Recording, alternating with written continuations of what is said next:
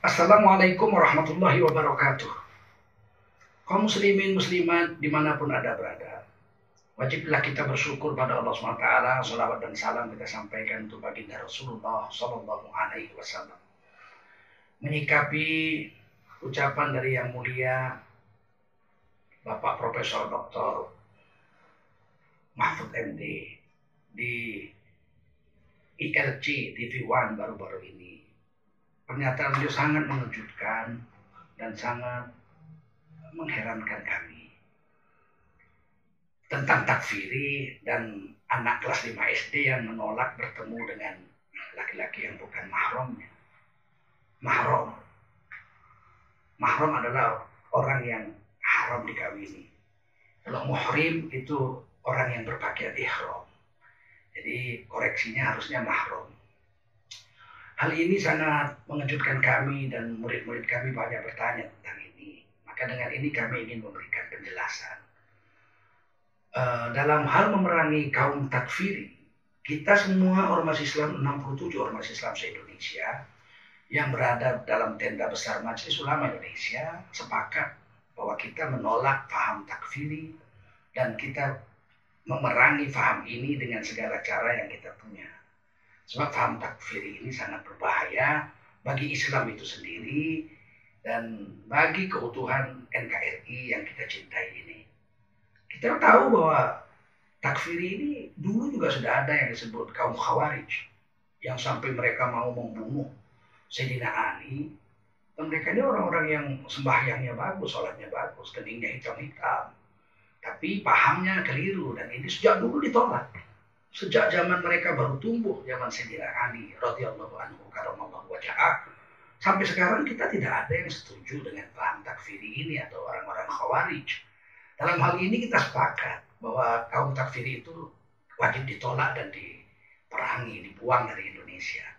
Tetapi memberikan contoh seorang anak SD kelas 5 perempuan menolak bertemu dengan uh, kawannya sama-sama sekolah karena dianggap masih kecil sudah diajari paham yang begini yaitu tidak mau bertemu dengan bukan mahramnya.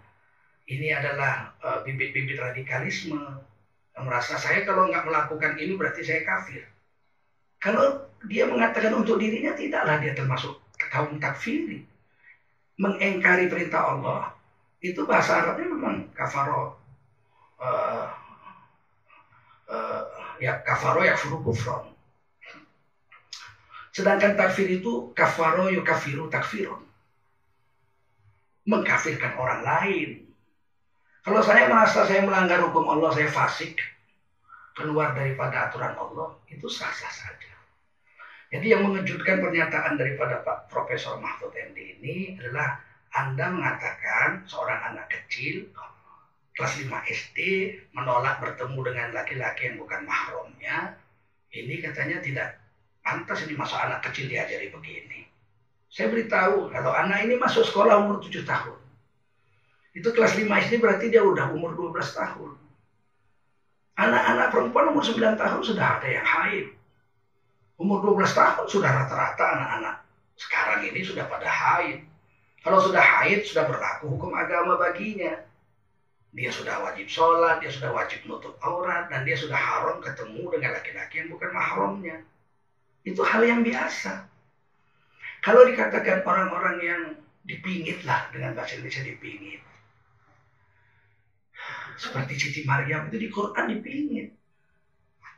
Ibunda Nabi alaihissalam, anak daripada imam besar Masjid Aqsa, Imron, itu begitu, begitu dia lahir, bapaknya Imron sudah wafat, anak ini jadi rebutan Bani Israel. Singkat cerita yang diundi yang keluar nama Nabi Zakaria. Maka anak daripada Imron yang diberi nama Maryam ini dipelihara oleh pamannya Nabi Zakaria. Nabi Zakaria ini istri beliau, istri Nabi Zakaria. Dengan istri Imron itu saudara kandung. Jadi ketika Nabi Zakaria mengambil Maryam ini berarti kan dipelihara oleh bibi kandungnya, saudara ibu daripada Maryam, istri Imron. Apa yang dibuat oleh Nabi Zakaria memelihara anak ini? Dikurung dalam satu kamar di sebuah mihrab, dalam Quran disebut mihrab, tidak diizinkan ketemu laki-laki dan tidak diizinkan laki-laki bertemu dengan beliau. Jadi Siti Maryam ini dikurung Yang boleh bertemu laki-laki hanya Nabi Zakaria. Beliau mengantarkan makanan, minuman pada waktu makan minum, kemudian mengajarkan kitab Taurat, mengajarkan sholat, terus begitu seterusnya. Sampai anak ini menjalani remaja, sampai akhir balik. Tiba-tiba satu hari Nabi Zakaria lupa bawa makanan. Ketika lupa bawa makanan, dia tergesa-gesa malam hari membawakan makanan, dibuka pintu kamar, sudah penuh makanan satu kamar itu. Maka Nabi Zakaria berkata, Kolat, Anna haza. Ini makanan ini dari mana ini? Untukmu makanan segini banyak. Kunci di tangan saya. Tidak ada orang bisa masuk. Anak ini menjawab, Qalat huwa min indillah. Ini makanan di antara Allah dari langit. Inna Allah yarzuku man yasha bighairi hisab. Allah memberi rezeki pada siapa mau. Allah mau tanpa perhitungan banyaknya. Baru Nabi Zakaria tahu bahwa anak remaja yang dipingit nggak pernah jumpa laki-laki ini ternyata berbuah menjadi seorang wali Allah yang luar biasa yang ketika dia lapar dan haus Allah kirim malaikat untuk mengantarkan makanan kepadanya. Apa orang seperti ini Pak Profesor mau katakan ini bibit-bibit radikalisme? Innalillahi wa inna ilaihi. Satu hari Sayyidina Ali menghadiri majelis Rasulullah SAW. Rasulullah bertanya kepada para sahabat, tahukah kamu siapa wanita terbaik semua menjawab, nggak ada yang betul. Rasulullah mengatakan tidak benar. Kalau begitu besok saja pulang ini sudah malam pulang, besok habis subuh kalian jawab lagi pertanyaan ini. Maka sampai di rumah Sayyidina Ali radhiyallahu bertanya kepada Siti Fatimah radhiyallahu anha, "Wahai istriku, tadi Rasulullah bertanya, siapakah wanita terbaik?" Kami semua menjawab nggak yang betul. Tersenyum manis dan tersenyum simpul anak baginda Rasul tercinta yang agung ini, Siti Fatimah radhiallahu berkata, jawabannya mudah, dibisikkan oleh Fatimah radhiallahu kepada Sayyidina Ali. Keesokan harinya selesai sholat subuh, Rasulullah bertanya, siapa yang tahu jawaban? Siapakah wanita terbaik? Sayyidina Ali tunjuk tangan. Kata Rasulullah SAW, silakan. Sayyidina Ali suruh jawab. Sayyidina Ali menjawab, wanita terbaik adalah Wanita yang tidak pernah melihat laki-laki yang bukan mahramnya dan tidak pernah dilihat oleh laki-laki yang bukan mahramnya. Langsung Rasulullah tersenyum. Ini kamu pasti dapat jawaban dari anakku, Fatimah radhiyallahu anha. Kata Sayyidina Ali benar. Ini jawaban dari ibunda Fatimah radhiyallahu anha. Beranikah kita mengatakan Siti Fatimah radhiyallahu anha ini menebarkan bibit-bibit radikalisme? dengan ucapan beliau dan beranikah kita mengatakan baginda Rasul telah menanamkan bibit-bibit radikalisme dengan mengatakan wanita terbaik itu yang sejak kecil nggak pernah lihat laki-laki yang bukan mahramnya dan tidak pernah dilihat laki-laki yang bukan mahramnya. Ini pernyataan sangat berbahaya. Kenapa ya negara kita ini lima tahun ini kok kacau balau begini? Kami sebagai wakil ketua fatwa majelis uh, fatwa Ormas Islam Mataul Anwar yang berdiri tahun 1916 di Menes, Banten merasa sangat prihatin dengan hal seperti ini. Dan sebagai Wakil Sekretaris Jenderal Majelis Ulama Indonesia dua periode, kami lebih prihatin lagi melihat pernyataan-pernyataan tokoh-tokoh Indonesia yang seperti ini. Kita sepakat bahwa paham takfiri itu tidak boleh hidup. Kita tolak dengan tegas. Tapi jangan memberikan contoh anak kecil umur kelas 5 SD yang umur 11 12 tahun yang sudah akhir balik itu menolak ketemu dengan bukan mahramnya sebagai satu ajaran bibit-bibit radikalisme yang harus diperangi, yang harus ditolak. Ini ajaran Rasul. Bahkan Siti Maryam diajar begini oleh Nabi Zakaria dan dipuji oleh Allah di Quran. Wa ummuhu siddiqah. Ibu Nabi saya itu wanita siddiq. Siddiq itu satu derajat aja di bawah Nabi. Wa may yuti'illaha war rasul. Siapa yang taat sama Allah dan Rasul? Faulaika ma'al ladzina an'ama Allahu 'alaihim minan nabiyyin was-siddiqin wasyuhada'i was-salihin wa hasuna ulaika rafiqa.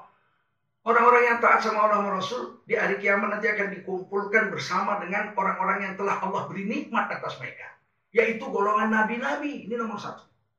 Di Firdaus. Kemudian golongan orang-orang siddiq. Siti Maryam siddiqah. Yang bilang Quran. Berani kita bilang beliau itu, beliau ini dididik dengan cara-cara radikalisme. Radikal kan tidak mungkin kita berani melawan Nabi Zakaria, melawan Quran dan melawan Rasulullah, baginda Rasulullah Muhammad SAW. Orang-orang mati syahid membela agama dan orang-orang soleh. Jadi saya pikir fokus kita tidak boleh pecah dari dua ini. Kita menolak paham takfiri, tapi kita juga menolak penyesatan opini dan contoh-contoh takfiri yang tidak tepat, yang bahkan menghinakan agama, menghinakan Nabi, menghinakan Nabi Zakaria, menghinakan ibunda Maryam alaihissalam yang begitu mulia dan dipuji dalam Quran. Saya ingin tegaskan bahwa memingit gadis, gadis pingitan, itu sudah ada di Indonesia ratusan tahun. Bahkan sebelum Indonesia merdeka. Kita ingat kisah Datuk Maringgih dengan Siti Nurbaya. Siti Nurbaya itu gadis pingitan. Sejak kecil tidak boleh keluar rumah. Dipagar dengan adat Minangkabau yang adat berseri syarat-syarat berseri kitabullah itu. Menghina gadis pingitan sebagai radikal, bibit radikalisme, itu menghina seluruh kami orang Minangkabau. Orang Aceh lebih, lebih dari itu juga tidak kalah dengan Minang. Nenek perempuan saya orang Aceh. Kami biasa pakai ijazah Ijazah itu adalah kain yang lo yang lebar, ditutupkan ke kepala, ditutupkan ke wajah. Pahlawan nasional nenek kami yang mulia Cut Nyadin ketika ditangkap Belanda tahun 1907 dibuang ke Sumedang. Dia pakai ijazah Ketika dipaksa untuk difoto oleh letnan Belanda itu, beliau menangis dan menundukkan wajahnya karena ijazahnya dibuka. Satu aib besar bagi orang Aceh menampakkan wajahnya kepada laki-laki yang bukan mahram dan sejak kecil-kecil, sejak kecil-kecil. Kami orang Aceh biasa dididik laki-laki tidur di masjid, tidak boleh bercampur dengan wanita, meskipun saudara kandungnya. Sebab ada hadis Nabi ketika anak akhir balik, pisahkan tidur. Sehingga kami semua orang Minang, orang Aceh, itu tidur di surau yang laki-laki di Minang, tidur di Menasah kalau laki-laki Aceh. Hanya wanita yang tidur di rumah. Bahkan dengan saudara kandungnya. Kami tidak tidur satu kamar atau satu rumah. Gadis-gadis kami terpelihara. Oleh karena itu, saya ingin ingatkan, se Indonesia begitu. Di NTB, Nusa Tenggara Barat, ada satu negeri namanya Dompu. Itu wanita-wanitanya dipingit dan pakai cadar namanya rimpu. Diambil kain salon diikatkan begitu, kemudian dibalik begitu sehingga hanya nampak matanya saja sampai sekarang. Silakan Profesor Dr. Mahfud MD dan seluruh kaum muslimin pergi ke NTB. Lihat di sana wanita-wanita sampai zaman modern ini. Tahun 2019 masih beramai-ramai memakai rimpu. Hanya nampak.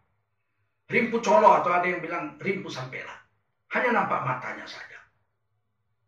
Apakah kita akan katakan itu bibit-bibit radikalisme yang harus diperangi dan dibasmi? Innalillahi wa inna ilaihi raji'un. Penjajah Belanda tidak pernah melarang memingit gadis. Melarang wanita bertemu dengan bukan mahramnya dan memakai cadar tidak pernah dilarang oleh penjajah Belanda. Penjajah Jepang, paman guru saya, almarhum guru Jahrudin Beliau tahun 42 adalah Qadi, Tuan Kadi pada kerajaan Sultan Asahan kakek kami. Kemudian beliau pindah. Mungkin atas perintah Nabi dalam mimpi beliau. Mereka beliau pindah ke Jambi. Berdakwah di sepanjang sungai Jambi itu. Jejak-jejaknya masih ada. Berdayung sampan dua hari untuk menuju satu tempat ke tempat lain. Anaknya dua perempuan. Dua-duanya pakai cadar hitam-hitam. Sampai sekarang. Baru sekitar empat bulan yang lalu saya ketemu dengan salah satu putri beliau yang umur sudah 80 tahun. Masih pakai cadar hitam-hitam. Penjajah Jepang tidak melarang. Kebetulan istri kami, ibunya orang Tanjung Balai, Asahan, Sumatera Utara. Waktu kami baru menikah, kami pulang kampung lebaran, bawa istri. Istri kami pakai cadar. Harus naik perahu menyeberang sungai Asahan itu. Tukang-tukang perahu itu melihat, oh ada orang pakai cadar, ada orang pakai cadar. Saya dengan istri, saya bilang satu perahu saya bayar sendiri. Tidak boleh ada penumpang lain. Anak saya masih kecil, pakai cadar dua orang kecil. Dengan istri kami berempat menyeberang. Satu perahu itu harus bayar 60 ribu. Saya bayar 100 ribu. Penumpang lain tidak boleh. Yang lain naik perahu yang lain. Untuk menjaga anak kami yang kecil ini supaya jangan bercampur-campur dengan laki-laki. Kami pikir kami aneh, horib, kami sendiri. Mengejutkan Allah beri hiburan. Sampai kami di seberang sungai Jawi-Jawi. Jalan kaki beberapa ratus meter menuju rumah paman istri saya. Tiba-tiba ada nenek-nenek memakai kain panjang yang ditutupkan ke wajahnya hanya nampak matanya. Yang orang Aceh sebut ijazawat. Kain sarung batik yang ditutupkan ke wajahnya. Istri kami dipeluk sambil menangis-nangis. Nenek ini mengatakan, Oi bayai, beginilah beginilah dulu. Kami waktu mengaji dengan Tuan Guru Jahruddin. Satu kampung kami ini semua begini. Ternyata zaman modern ini masih ada lagi. Anak sungai Jawi-Jawi yang menutup wajahnya. Seperti ajaran Tuan Guru Jahruddin. Saya akhirnya mencari di mana Tuan Guru Jahrudin ini? Paman guru saya ini. Barulah empat bulan yang lalu saya kurang lebih pergi ke Jambi diundang oleh anak beliau memiliki sebuah pesantren besar di Muara Tebu. Dan kami ber, berkenan, berkesempatan ziarah kubur di tempat Tuan Guru Jahrudin. Tuan Kadi Kerajaan Sultan Asahan di zaman penjajah Jepang. Tidak dibilang kalau oleh Jepang. Bagaimana kita udah merdeka? Mana orang-orang yang memingin anaknya memakai cadar dianggap sebagai pendidikan yang menimbulkan paham bibit-bibit radikalisme. Belum lagi di Palembang, di Tangga Batu, ratusan tahun wanita-wanita di sana menutup auratnya memingit anak-anak gadisnya. Saya perlu tegaskan ya, tahun 80 saya sudah naik bus. Naik bus dari Medan ke Jakarta. Saya menolak naik kapal terbang menolak naik kapal laut, padahal nyaman. Bapak saya bilang ini ongkos pergi naik kapal terbang. Saya bilang tidak, saya mau naik kap, naik bus. Memakan waktu dua minggu, menyeberang-nyeberang rakit. Masih ketemu gajah di hutan Jambi. Sepanjang perjalanan dari mulai Jambi sampai ke Sumatera Selatan, ratusan kilometer. Kami tidak menjumpai seorang wanita pun yang berkeliaran di jalan-jalan Jambi dan di jalan-jalan Sumatera Selatan. Ketika kami makan di restoran, bus itu berhenti, kami tanya, bagaimana ini? Oh kami di sini orang perempuan tidak keluar rumah. Yang keluar rumah ke sawah, ke ladang, berdagang itu laki-laki.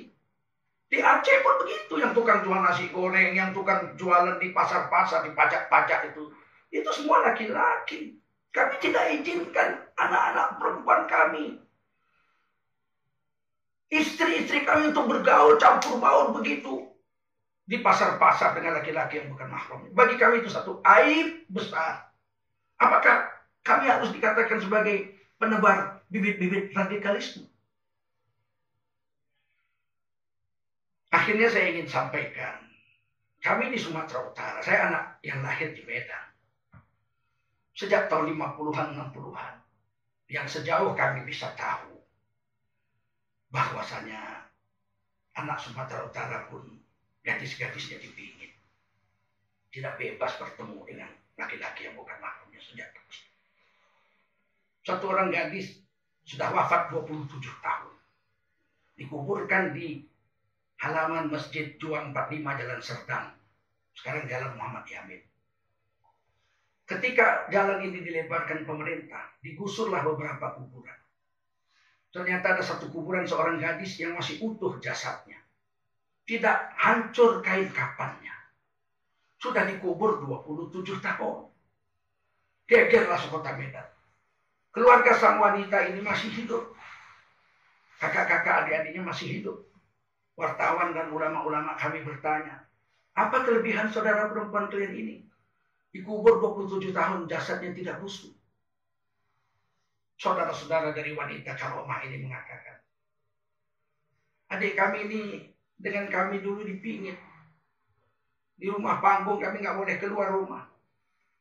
Bertahun-tahun kami di dalam rumah saja. Tetapi apabila datang tamu, adik kami ini yang bergegas membuatkan makanan, membuatkan minuman, kemudian mengirimkannya dari bawah tabir untuk tamu yang datang itu. Kami tidak mau, kami malas. Tapi adik kami ini tetap setiap hari ada tamu bapaknya. Mereka membuatkan makanan, adik gadis ini membuatkan makanan, meletakkannya dari bawah tabir untuk dimakan oleh tamu bapaknya. Meskipun tidak pernah tahu wajah tamunya, bagaimana bentuk tamunya, siapa tamunya. Ditakdirkan Allah beliau wafat dalam keadaan gadis belum menikah. 27 tahun dikubur. Jasadnya tidak busuk. Kami orang Medan menyaksikan kebenaran cerita ini. Beradikah kita mengatakan itu anak gadis dididik dengan cara bibit-bibit radikalisme. Sebagai penutup bagi kaum muslimin khususnya untuk saudara kami, sahabat kami, Profesor Doktor yang mulia Muhammad Mahfud MD. Saya ingin nyanyikan sebuah syair lagu yang sangat terkenal di Sumatera Utara di tahun 60-an. Lagu ini kami beri judul Pagar Adat. Mungkin syair lagu ini bisa menjadi inspirasi kita tentang bagaimana gadis pingitan itu. Pernah ku bermain-main denganmu, berkejar-kejar di ruang halaman. Pernah ku genggam tanganmu yang halus sewaktu kita menyeberang titian. Betapa bahagia rasa hatiku bila teringat masa yang lalu. Lalu terdengar ibumu memanggil dan menghimbau kau kembali pulang. Tapi setelah dewasa lain pula sikapnya. Tiada boleh berjumpa di pagar adat kita. Tapi setelah dewasa lain pula sikapnya. Tiada boleh berjumpa di pagar adat kita. Bilakah gerangan masanya nanti dapat kita berjumpa kembali? Esokkah setahun lagi? Entahkan begini selama-lamanya esokkah setahun lagi entahkan begini selama-lamanya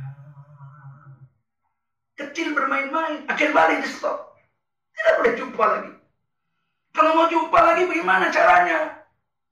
Lamar. Datang dengan bapakmu. Ambil dia jadi istrimu. Dia akan menjadi pendampingmu. Dari dunia sampai akhirat di surga Allah subhanahu wa ta'ala. Demikian mudah-mudahan ada manfaat lah. Apa yang kami sampaikan ini demi kecintaan kami kepada NKRI. Agar NKRI ini aman, damai, adil, makmur. Kita ini diperintahkan oleh Undang-Undang Dasar 45 pembukaan ini. Tugas negara ini apa? Melindungi segenap tumpah darah Indonesia. Jangan ada kegaduhan atas orang-orang Indonesia ini. Untuk menjalankan agamanya dijamin dengan Undang-Undang Dasar pasal 29 ayat 2. Undang-Undang Dasar 45 pasal 29 ayat 2. Negara menjamin tiap-tiap warga negara untuk memeluk agama garis miring kepercayaan dan menjalankan agama garis miring kepercayaan masing-masing. Ini hak kita. Dan tujuan merdeka lagi di undang pembukaan undang dasar 45 dikatakan mencerdaskan kehidupan bangsa. Jangan gara-gara benci dengan takfiri yang kita memang tidak suka sama-sama kita kedudukan kita sama. Sama-sama menolak takfiri. Tapi tolonglah jangan berikan contoh yang menggusur paham agama menggusur Undang-Undang Dasar 45 pasal 29 ayat 2 dan menggusur adat istiadat kami orang Sumatera, orang NTB, orang Kalimantan. Di Kalimantan juga ada menutup wajah itu, memingit anak gadis. Bagi kami terutama orang Sumatera, menjaga anak gadis adalah satu kehormatan bagi wajah kami satu satu keturunan. Rusak satu gadis kami, rusak kami seketurunan. Sesuai dengan hadis Nabi. Almar'ah atau Anissa imadul bilad itu perempuan tiang negara. Wa idza saluhat saluhatil bilad. Jika wanita itu baik, baiklah negara. Wa idza fasadat fasadatil bilad. Kalau rusak wanita, hancur lebur ini negara.